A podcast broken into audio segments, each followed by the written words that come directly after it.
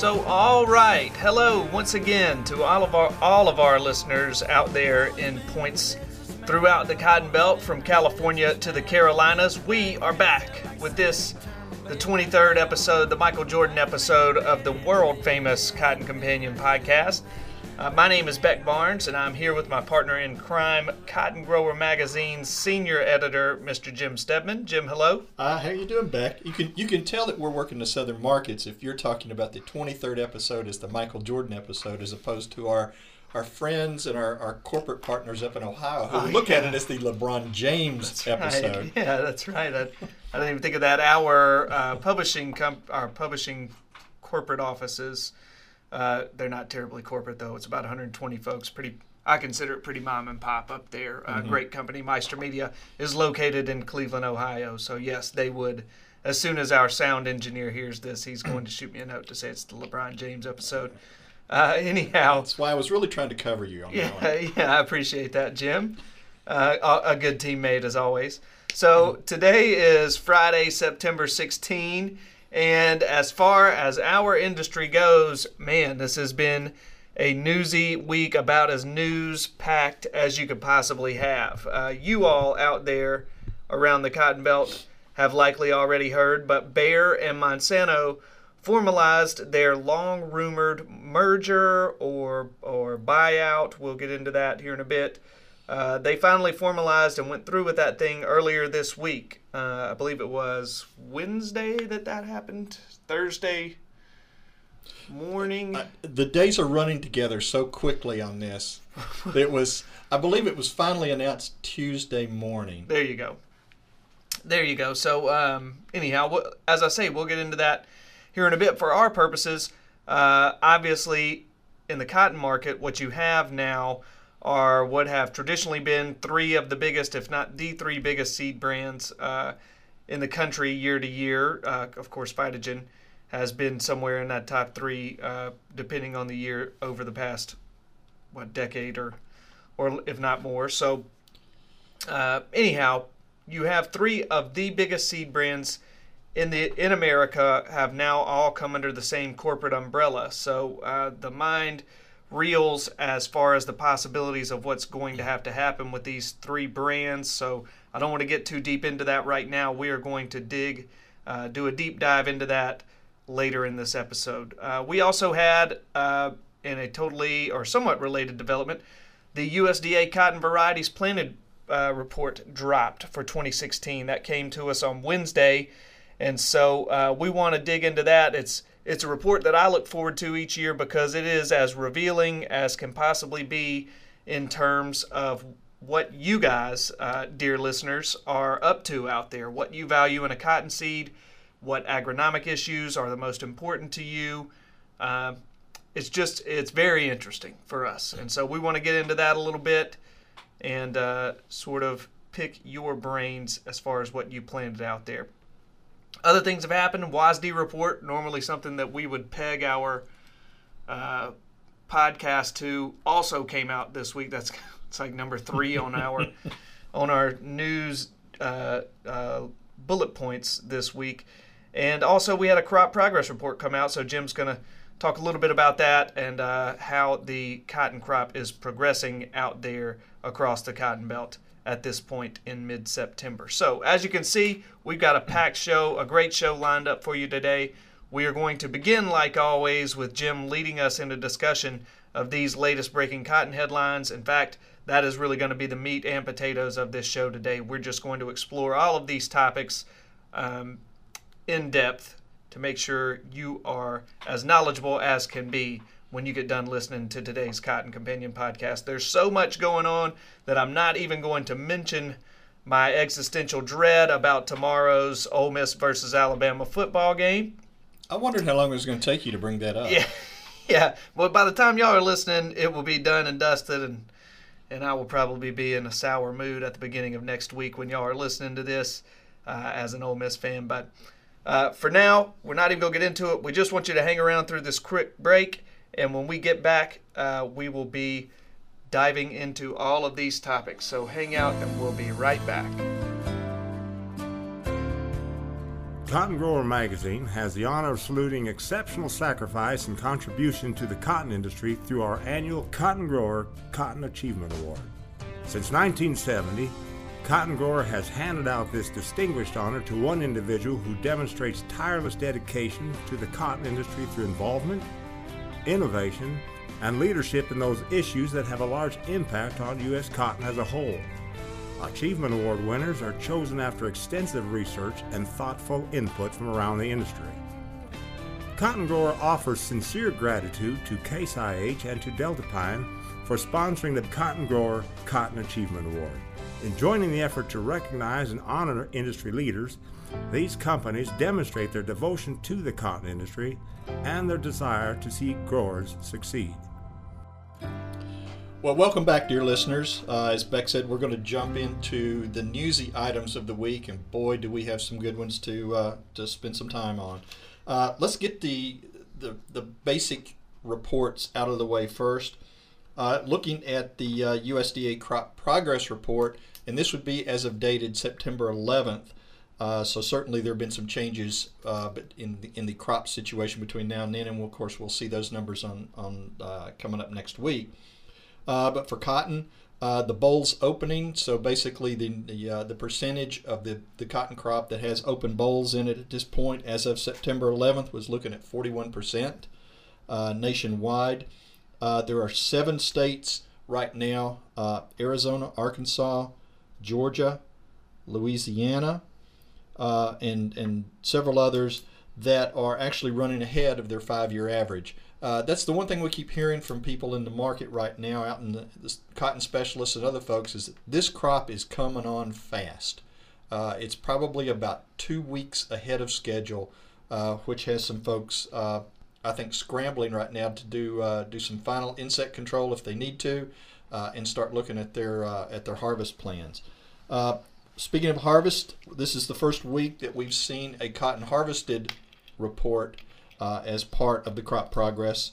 Uh, as you can imagine, right now we're looking at maybe four percent of the crop that has uh, has actually made its way out of the field. Uh, Arizona and Texas surprisingly lead the way there. Uh, Texas primarily in that South Texas area where we understand uh, we're seeing hearing reports of some really really good impressive yields off of uh, some dryland acres down there. So uh, we'll keep our eye on that number. Uh, we expect it to start rising rapidly uh, because there are a lot of reports out there now of uh, fields that have been defoliated or fields that are going to be defoliated within the next week uh, across the southeast and the mid south. Uh, because again, as we said, the crop is running uh, is running fast and uh, and running ahead of schedule. Yeah, it makes me think of that. was it just last year we ran that defoliation report in the September issue and got just a a handful of emails from guys in the, in South Texas like appreciate this we're yeah we're, we're done we're put away yeah we're finished for the year appreciate this defoli- these defoliation tips uh, in your September issue but it's never an exact science folks and this is the one thing about the media is we try to work ahead but you know we can't predict crop crop conditions and, and things like that. Yeah, so, can't so tailor that magazine that absolute, specifically. absolutely you. Absolutely not. But we have certainly learned to give South Texas its due.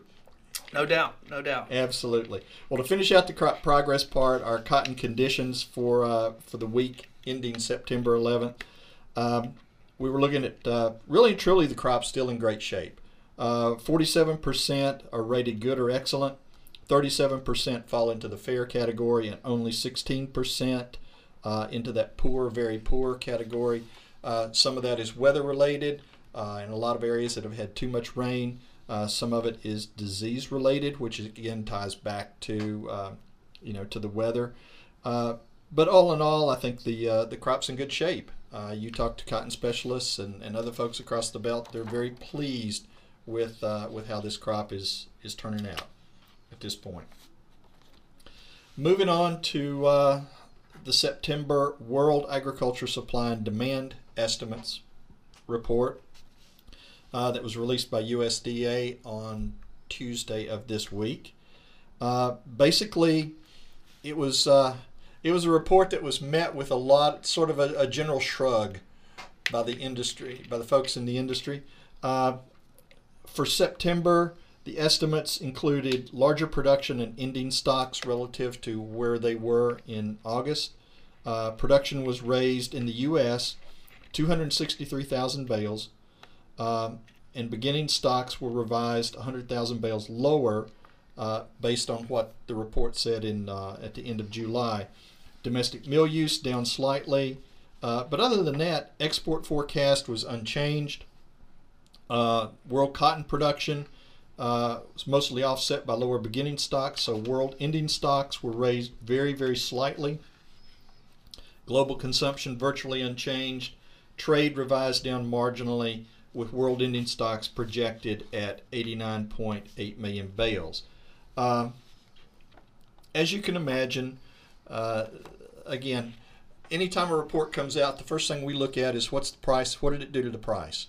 And uh, in this case, and I'm quoting Dr. Don Shurley, who uh, who does a very nice monthly analysis of of the uh, of the report out of the University of Georgia, basically saying whatever the market was expecting, it didn't get from this report. So prices reacted accordingly and went down. They were right around the 69 cent area prior to the to the report, but as soon as the report came out, prices dropped two cents. Uh, so as as, as uh, Don says, it's probably safe to assume the market didn't like the new numbers. Uh, so prices this week have ranged between 66 and a half cents and 68 cents, but again, still down about one and a half cents prior to the report. Uh, and before walking in here this morning to uh, to record, I checked the uh, the market prices. Uh, they again have been falling in that very steady, not moving category. Uh, but today's price for October uh, 2016 cotton is 67.7 for December 67.04 and for March of 2017 the price is 67.3 so again, we're sort of back into uh, a holding pattern of sorts when it comes to prices.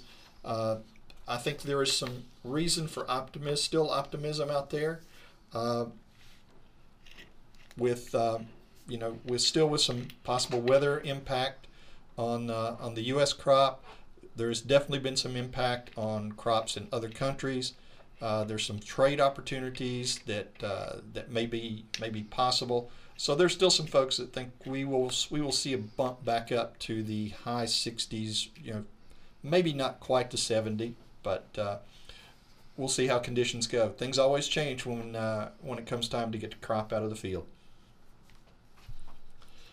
Um, the next item was the uh, cotton varieties planted report that was issued on September 14th, and uh, going through this, as Beck said earlier, we always we always like to take some time and sit down and, and kind of examine this report uh, as, as closely as we can because it does give us an idea of where the technologies are uh, on a regional basis and certainly how how the uh, our our seed companies are doing from a uh, from a competitive perspective as well. This year, again, uh, Delta Pine was the most popular brand of upland cotton planted in the U.S. Um, but the surprise came in Americot and NexGen. Uh, their NexGen brands were the second most popular varieties planted this year. Uh, coming in third or finishing third in this was uh, Bayer's FiberMax brand. Phytogen ranked fourth. Uh, Bayer's Stoneville brand ranked fifth. And the Alltex Dyna-Gro varieties uh, ranked sixth. The, the surprising part in this is for the last couple of years, either a Phytogen variety or a Delta Pine variety have topped the charts in terms of the most popular variety planted in the U.S. This year, it was Americot's NG 3406 B2XF. We should say the first time that we deviated off of that Delta Pine or Phytogen variety was actually last year, Stoneville's 49 right. 46 was number one in 2015. Don't want to shortchange our friends over at Stoneville, but but you're right. It was a such a curveball uh, to see NexGen's 3406 B2XF uh, come in as the coast to coast leader. I mean, you could. We, we just started looking at this thing close. What was it yesterday around yesterday. lunchtime, Jim? Right. Mm-hmm. Uh, and you know it snatched up, snapped up about 17% of that Southwest market, which, as you all know, is the largest region in the. I mean, half the acres of the over half the acres in the country are grown Texas, Oklahoma, Mm-hmm. Kansas, New Mexico.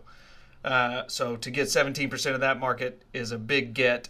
But they also had about 12% of the acreage in the Delta region too. Uh, so, you know, those guys out at Americot, uh, Terry Campbell, the GM general manager out there, uh, have been, you know, telling me for years. He says, "Man, we're you know we're we're trying to get on those Delta acres. We're trying to get on those Southeast acres. We're making a push. We're doing the research. We're doing the marketing."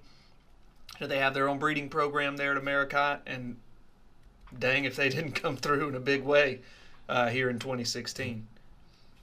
So it was, uh, yeah. I mean, it was, it was certainly a surprise, uh, and, a, and, a, pleasant surprise from that perspective. Uh, when when you look at overall, uh, Delta pine varieties are sitting this year on 32.6 percent of the whole entire U.S. acreage.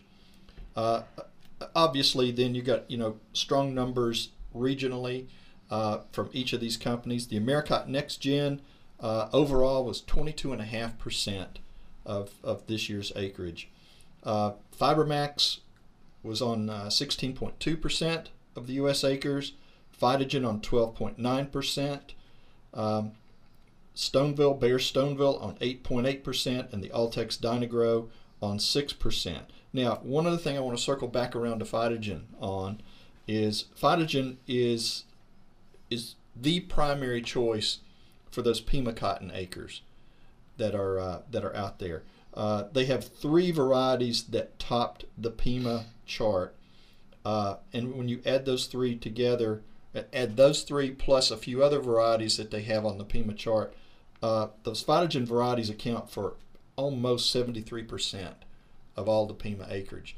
So uh, they've always been strong in that market. They continue to dominate that market, uh, and apparently have uh, have at least three have several good varieties out there that are performing well for for growers at this point.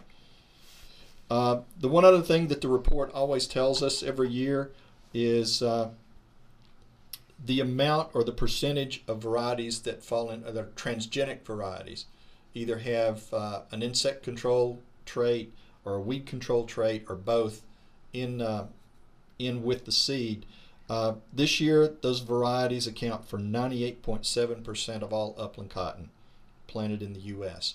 Uh, the rest obviously would fall into uh, obviously non-transgenic or uh, or organic cottons at this point. So that's kind of the report for uh, you know for this year. Um, it's good to see uh, it's good to see some change and some shift. Uh, I think the one thing that jumped out at us as, as we were looking through this is uh, the technologies that are involved in these, and it's it, it's become clear at this point while we're still in a waiting you know in waiting mode for uh, for finalization on some of the the approvals uh, of products that the uh, that the Monsanto XtendFlex Bollgard 2 XtendFlex technology performed very, very well, as did Phytogen's Wide Strike Roundup Flex varieties. So um, I know there's uh, there's some folks out there waiting for the Enlist technology, and we know Phytogen has some Enlist varieties out there this year on a limited basis. Uh, we'll be following that, and it'll always be interesting to see this time next year uh, when that report pops up to see see what kind of changes we uh, we do see. Yeah, yeah, no doubt those guys if they these this sort of unprecedented uh, like a rocket shot of Americot up the uh, market share chart here, which was a, a horribly mixed metaphor that I just threw together there, mashed together. Uh, Americot's rise is no doubt hooked to that XtendFlex technology that many of their varieties boasts. Uh, the NexGen rise, Americot's NexGen varieties boast. Um, clearly, those guys out in the Southwest wanted to get their hands on that uh, mm-hmm. on that trait package, and I know mm-hmm. that there's gonna be a lot of people in this country who are really relieved when that uh, when and if that USDA uh, regulatory green light comes down the pipe, uh, hopefully sooner than later. Uh, ditto for the enlist varieties, obviously. Well, it's it's definitely an indication that weed control is is becoming a primary driver in uh, in the variety selections, and, uh, and and with this technology, and certainly with the enlist technology, and the same thing with the Bayer technologies, uh, and and Phytogen, all of them right now are multiple uh, multiple herbicide technologies with both uh, glyphosate and glufosinate. We're just waiting on the approvals uh, for the new dicamba and 2,4-D formulations uh, to go, and, and hopefully, uh, from all indications, uh, in talking with a few folks over the last few weeks, it looks like the end of November is the date that uh, that is circled in red at this point for for all of this to clear EPA. So keep your fingers crossed that we have some good news at that point preferably before. Yeah, yeah, no doubt. And and trust us when we say the editors of Cotton Grower magazine have our fingers crossed uh, for those two technologies too. Absolutely. And then we get to the big deal of the week, and and I, I literally, literally, yeah, literally, not even figuratively, literally, at this point. As we've gone through through this year's really and truly, I guess, since late last year when the first merger or when the intended merger of Dow and DuPont was announced. Uh, the market has just kind of have seen its its its share of rumors and other moves uh, in terms of, of growing because of the situation in the, the current situation in the ag market, uh, looking to enhance uh, their company's offerings, looking to improve their bottom lines, looking for ways to, to operate more efficiently and provide services to growers. Uh, obviously, we've had the Dow DuPont merger, and that seems to be moving along relatively smoothly at this point. Obviously, though, there are some regulatory folks looking at it, both in the U.S. and uh, and abroad. Uh, you have the ChemChina acquisition of Syngenta, that is still in still in the works. Uh, companies there are also very confident that uh, that all of that's going to square away. And then suddenly here within the last couple of weeks, there's just been this rash of you know possibilities. Uh, we've got fertilizer companies, Potash Corporation and Agrium, uh, getting ready to merge.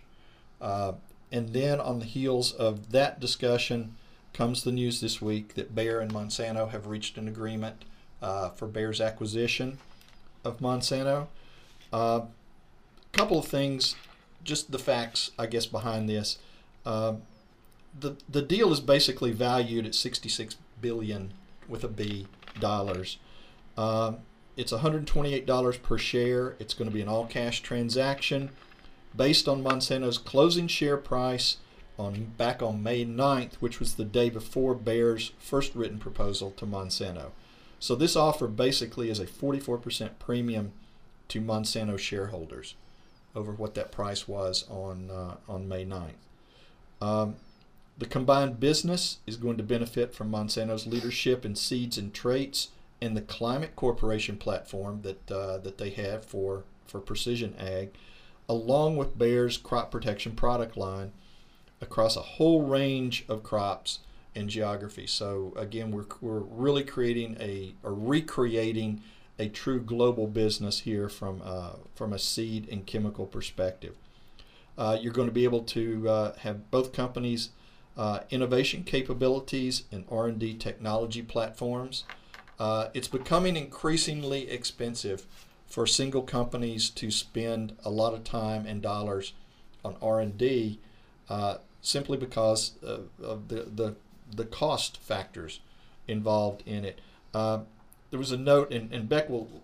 Those of you, those of you listening to this can't see the pile of paper I have here in my hand, yeah. based on things that, that have been that have been said and written about this deal over the last two days. Uh, but basically, uh, there was some speculation and, and discussion that uh, the R and D budget alone for this combined but for this combined company would be somewhere in the three billion dollar range in terms of looking at new technologies and new uh, new products that would uh, that would help that they could bring to the market uh, hand in hand. Uh, there is a contingency plan in place because obviously, when you have a deal this big, there's always a possibility that it will not go through. Um, and there are a lot of investment people out there who are saying this has a 50, 50 to 70 percent chance of uh, of actually finalizing. Uh, if it doesn't go through, Bayer is going to pay uh, a two billion dollar uh, breakup fee uh, back to Monsanto if if the deal just doesn't get approved. I didn't know about that breakup fee. There, Bloomberg had an interesting story out uh, earlier this week that kind of sort of briefly went through the the hurdles that this deal faces. You mentioned it's it's uh, got a fifty percent chance of potentially you put it in a very glass half full way in Right. terms of the, the deal going through. It's also it's a coin flip whether or not this thing is is going to be uh, approved on multiple fronts. They mentioned that it faces conglomerate antitrust issues. Uh,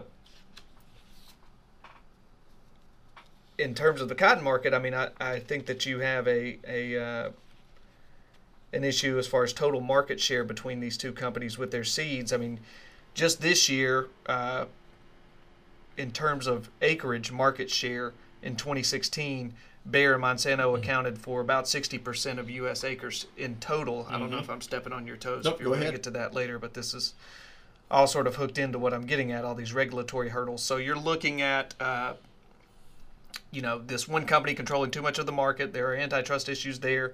Uh, you have to worry about price uh, competition if you're a cotton grower. So very similar to when Monsanto took over Delta Pine back in 2007. You may see a couple of these seed brands being spun off. You may not. I, I, I would assume that you would. Uh, I, I think everything that we have seen so far, every comment from, from folks within the, the investment industry, people who deal with uh, deal with deal with deals like this yeah. uh, on a regular basis, are saying yes, there'll probably have to be some you know something's going to have to give uh, in order to to get the the necessary approvals through the Justice Department and and meet all of the antitrust uh, situations. Uh, again, you mentioned in 2007 when, when Monsanto bought Delta, Delta Pine, uh, at that point they owned Stoneville Yeah. and had to sell the Stoneville seed unit, uh, and they sold that to Bayer, which Bayer then combined with, with their with their existing FiberMax unit. Uh, but then they also NexGen at that point was a division of Stoneville, and at, at that point back in 2007, uh, Americot's the company that stepped up to buy the NexGen varieties. Uh, so it's it's it's I think it's interesting to to sit back and, and look at this because even though there's some other mergers and things in the marketplace, there are also some other companies sitting there who are watching this very, very closely Yeah. that are not part of all of this merger acquisition action right now, but certainly could benefit from if uh, if a seed brand becomes available, if a couple of uh, crop protection chemicals become available, if some traits become available through this, uh, that they would be uh, they could be in a position to to add those to their product portfolio. And BASF has has basically publicly said we are going to look at everything in this as a possibility if there are any options or opportunities to grow grow our market. So BASF a, a likely suspect in terms Sure. of companies you would look at who potentially scoop up uh, a seed brand if it's spun off here. You also look at Syngenta, another huge uh, ag exactly. corporation business that currently doesn't have a seed brand. Uh, their CFO is actually on record a guy named Chief Financial Officer John Ramsay uh, told a reporter in July that they are ready to buy assets divested, if there are assets divested in this merger, uh, including cotton.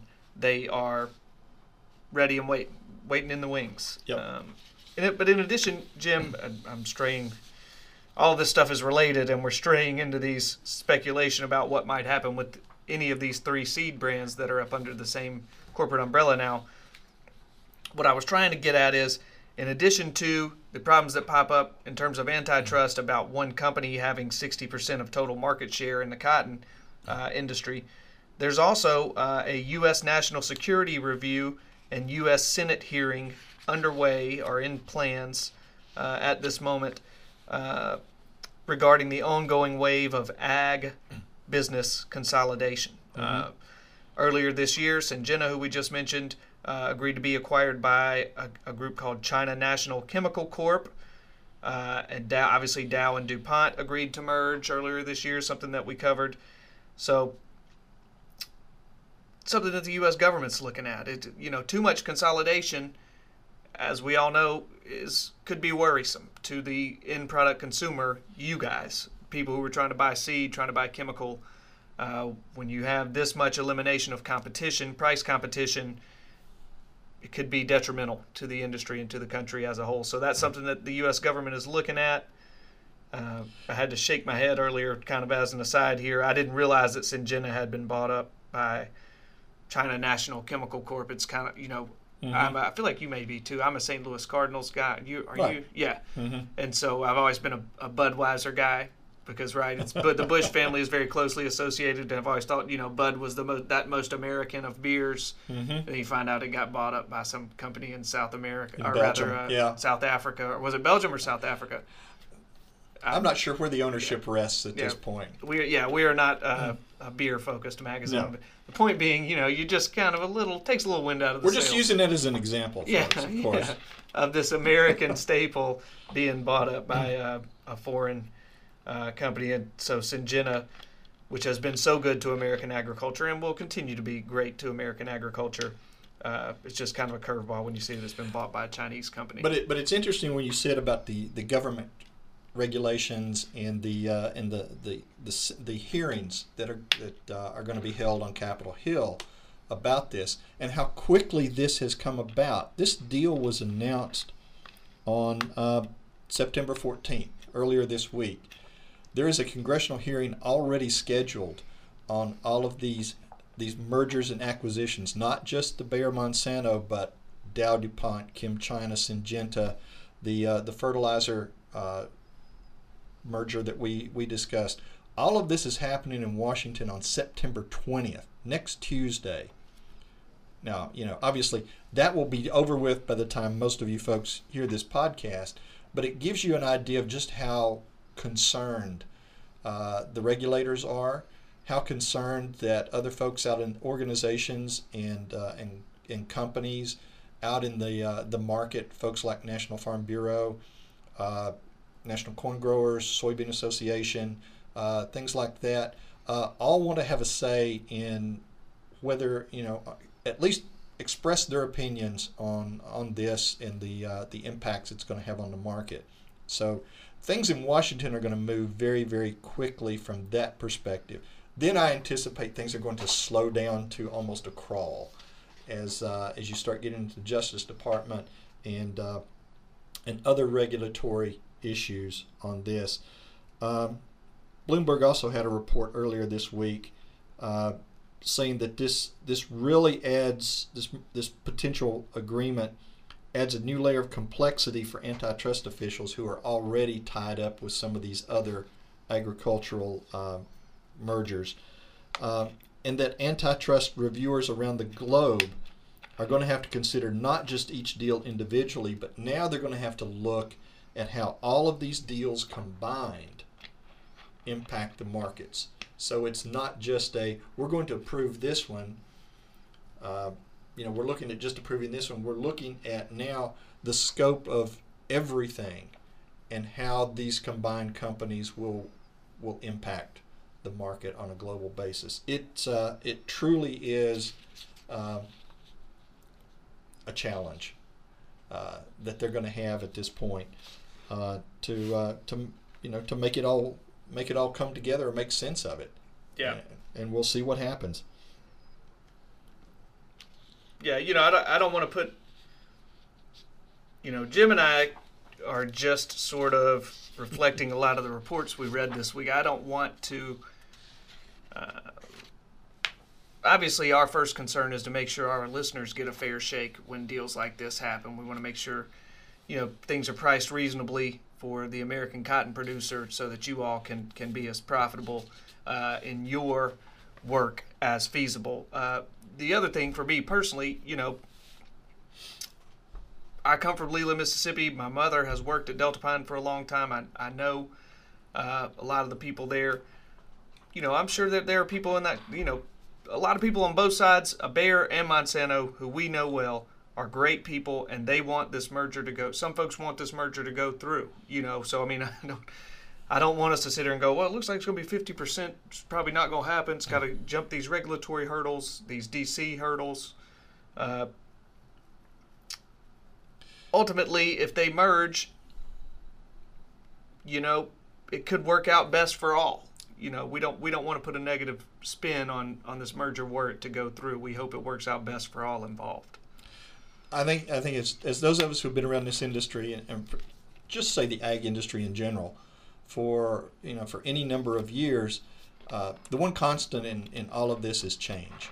Uh, we can't go back. You know, I think when I first started getting involved in this market back in the late '70s, early '80s, you know, there was a you know four bushel baskets full of different companies out there with uh, with their chemical products or their seed. Uh, and obvious, obviously, over the years, those numbers have whittled down to you know to where we are today.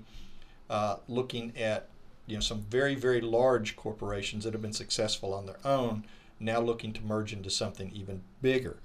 Um, it's you know it, it's certainly going to be be a challenge, and I mean right now Dow DuPont, from what we understand, you know their plans were to have their deal closed by the end of this year. The um, the Bayer Monsanto combination are looking at having things squared away by the end of 2017, uh, and that's going to be a monumental challenge. Uh, yeah.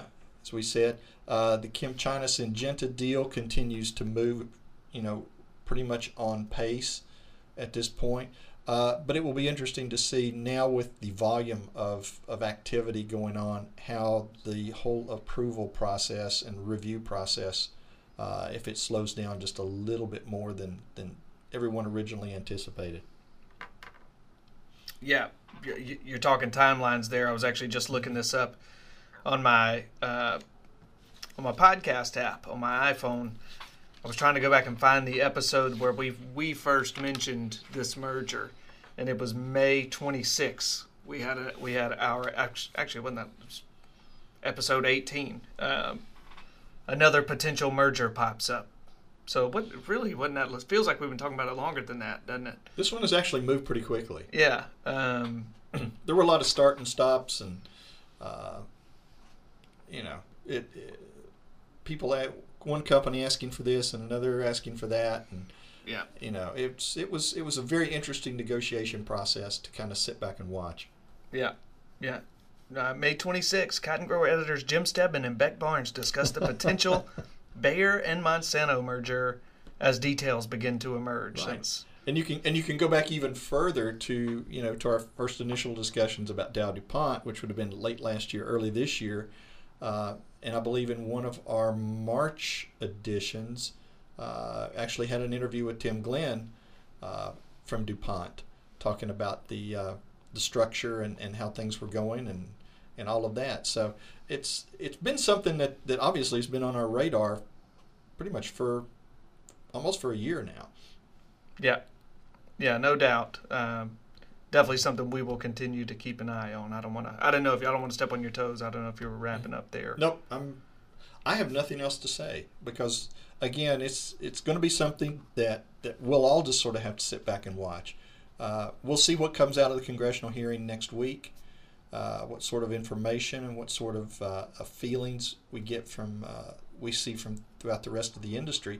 Uh, for those of us who are focused on cotton, obviously it has the potential to shift our market a little bit, uh, even if it we're even if we're just taking pieces and moving them around. Uh, that wouldn't be the first time that's happened in this in this segment. Yeah, yeah, and that's an important point to make. I mean this isn't the first time. We're not reinventing the wheel here. Uh, we have seen these big companies uh, merge and buy up seed brands, and that seed brand gets spun off and bought by another player who you're familiar with, and and uh, the, and the world keeps spinning, and, and you keep producing a good crop each year. So, not time to not time to flip out. Uh, just time to kind of keep an eye on things at this point. Exactly. Well, if that's all you got, Jim, uh, we can hold up right there. We're going to take a quick break, uh, quick musical interlude, and uh, we'll come back and get you out of here very soon. So stick with us.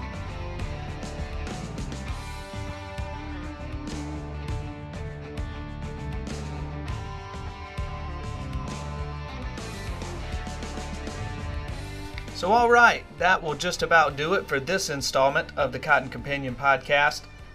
We want to thank you sincerely for joining us once again. Uh, if you like what you're hearing, by all means, tell your farmer buddies about this podcast. Uh, when doing so, you could tell them they can reach us. They can find us in three easy ways. The first of which is to go to cottongrower.com, uh, find the search bar at the top of the page, and just search for the Cotton Companion there. Uh, should take you to a landing page where all 23 now of our uh, podcasts are hosted. The second way, another good way to find us, just go to your iTunes app uh, on your on your uh, Apple device and search for our channel there. Uh, it's the Cotton Companion channel. Once you do that, you find us. You can subscribe, and that way, every new episode of the Cotton Companion podcast gets downloaded automatically to your podcast stream there on your phone.